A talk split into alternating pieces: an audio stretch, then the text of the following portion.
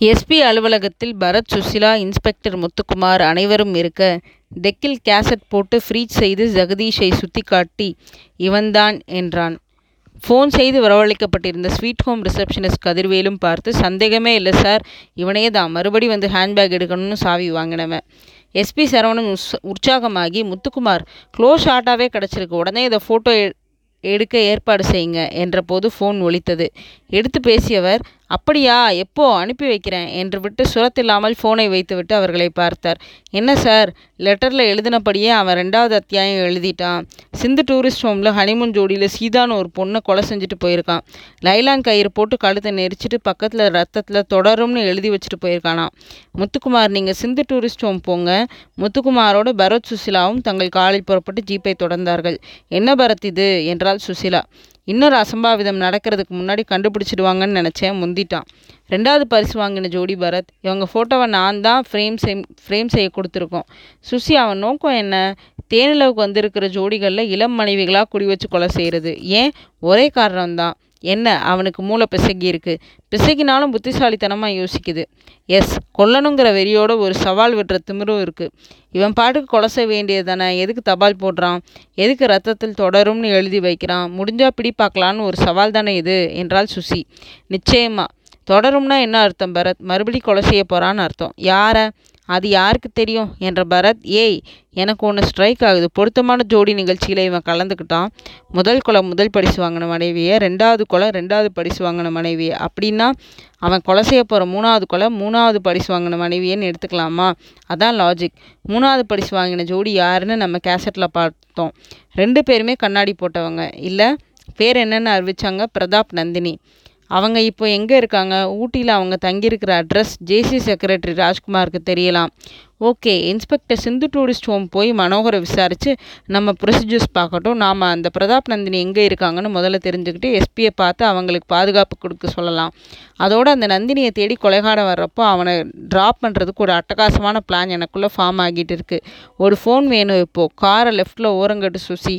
இறங்கி ஒரு கடையில் அனுமதி பெற்று சிந்து ஹிந்துஸ்தான் ஃபோட்டோ ஃபிலிம்ஸ் அழைத்து ராஜ்குமாரை ஃபோனில் பிடித்தான் பரத்.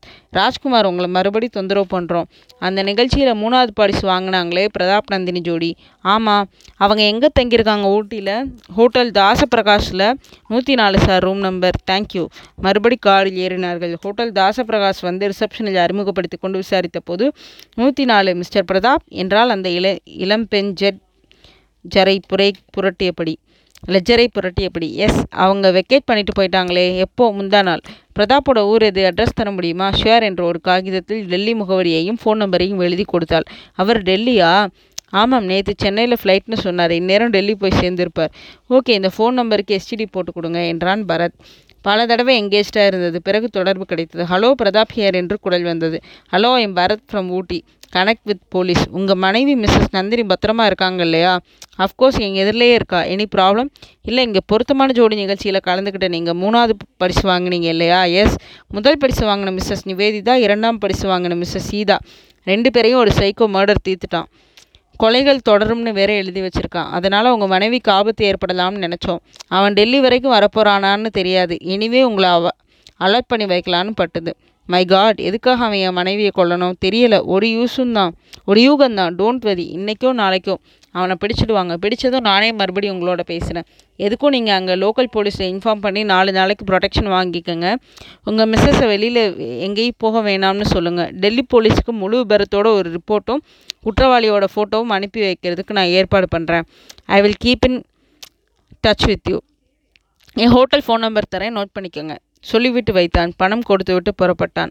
இப்போ இங்கே என்றாள் சுசிலா எஸ்பி ஆஃபீஸ் போயிடலாம். டெல்லி போலீஸ்க்கு தகவல் தர அவர் தான் ஏற்பாடு செய்யணும்.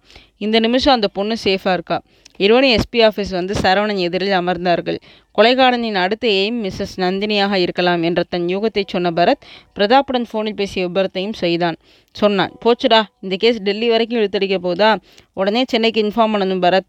சென்ட்ரலில் ஏர்போர்ட்டில் மல்டி போலீஸை மஃப்டி போலீஸை கொலைகாரனோட ஃபோட்டோவை கொடுத்து வச்சு கண்காணிக்க சொல்லணும். அதோட என்று பரத் ஏதோ சொல்ல வந்தபோது டெலிஃபோன் ஒழித்து அவர் எடுத்தார். எஸ்பி சாரா பேசுகிறீங்க என்று ஒரு ஆண் ஆமாம். நீங்கள் யார் நீங்கள் ஆவலோடு தேடிக்கிட்டு இருக்க நபர் தான் சார். ரெண்டாவது கொலையையும் அழகாக செய்து முடிச்சிட்ட ஹீரோ சார். சரவணன் பதட்டமாக பரத் முகம் பார்த்து ஒளியில்லாமல் கொலைகாரன் தான் பேசலாம் என்று சொல்லி தன் மேஜையில் இருக்கும் மற்றொரு ஃபோனை சுட்டிக்காட்டியதும் பரத் புரிந்து கொண்டான். உடனே அந்த மற்றொரு ஃபோனில் ஊட்டி எக்ஸ்சேஞ்சை அழைத்து எஸ்பி ஆஃபீஸ்லேருந்து பேசுகிறோம் எஸ்பியோட ஒருத்தன் இப்போ ஃபோனில் பேசிகிட்டு இருக்கான். கொஞ்சம் உடனே அந்த காலை ட்ரேஸ் பண்ண ஏற்பாடு பண்ணுங்கள் குவிக் ப்ளீஸ் என்று சன்ன குழந்தையில் அவசரமாக பேசிவிட்டு வைத்தான். இதை பாருப்பா. எதுக்காக இப்படி அப்பாவி பொண்ணுங்களை கொலை செய்துக்கிட்டு இருக்க?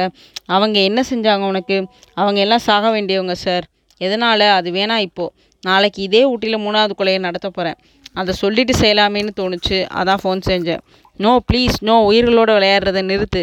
நீ சரண்டர் ஆகிட்டா உனக்கு குறைச்சலான தண்டனை கிடைக்க நான் கண்டிப்பாக ஏற்பாடு செய்கிறேன் சரண்டரா நானா? அதுக்குள்ளேயா? இப்போ தானே மூணாவது கொலை செய்ய போகிறேன் நான் ஒரு டஜன்னு ஒரு டார்கெட் வச்சுருக்கேன் சார் நான்சென்ஸ் என்ன நினச்சிட்ருக்க நீ? அது வரைக்கும் நாங்கள் வேடிக்கை பார்த்துட்ருப்போமா இப்போ ரெண்டு கொலையை வேடிக்கை பார்க்கல. என்ன செஞ்சு கிழிச்சிட்டிங்க சார் என்னை கண்டுபிடிக்க முடியாது. டோன்ட் பி சில்லி உன்னோட ஃபோட்டோ எங்களுக்கு கிடச்சாச்சு. உன்னை பிடிக்க ரொம்ப நேரம் ஆக போகிறதில்ல நாங்களாக பிடிச்சா பெரிய தண்டனையாக தான் இருக்கும். பிடிக்கிறப்ப பார்க்கலாம். உன் ஃபோட்டோவை பேப்பரில் போட்டு shoot out shoot at sight உத்தரவு கொடுத்து உன்னை பணமாக தான் பிடிக்கணும்னா அதுக்கும் நாங்கள் தயாராக இருக்கோம். மிரட்டி பார்க்குறீங்களா? முதல்ல நாளைக்கு நடக்க போகிற மூணாவது கொலையை தவிர்க்க முடியுமான்னு யோசிங்க. அப்புறம் என்னை பிடிக்கிறத பற்றி யோசிக்கலாம். எதிர்முனை துண்டிக்கப்பட்டதும் அவன் சொன்ன விவரங்களை சரவணன் பரத்திடம் சொன்னார். எக்ஸ்சேஞ்சில் இருந்து அழைத்த அந்த கால் ஊட்டி பஸ் ஸ்டாண்டின் அருகில் ஒரு டெலிஃபோன் பூத்திலிருந்து பேசப்பட்டது என்று தகவல் சொன்னார்கள். உடனே எஸ்பி சரவணனே புறப்பட்டார். அவரோடு பரத் சுசிலாவும் புறப்பட்டார்கள். குறிப்பிட்ட அந்த டெலிஃபோன் பூத் காசு போட்டு பேசும் பூத்தாக இருந்ததால் விசாரிக்க யாரும் இல்லை. அருகில் பூக்காரியை ஸ்வெட்டர் விற்பவனே என்று ஃபோட்டோ காட்டி சற்று முன் இந்த பூத்தில் இருந்து பேசிவிட்டு சென்றானா என்று விசாரிக்க யாரும் கவனிக்கவில்லை என்றார்கள். உதட்டை பிதுக்கினார்கள். பஸ் ஸ்டாண்டை ஒரு ரவுண்ட் அடித்துவிட்டு டாக்ஸி ஸ்டாண்டில் விசாரித்துவிட்டு ஏமாற்றமாக திரும்ப வேண்டியதாயிற்று.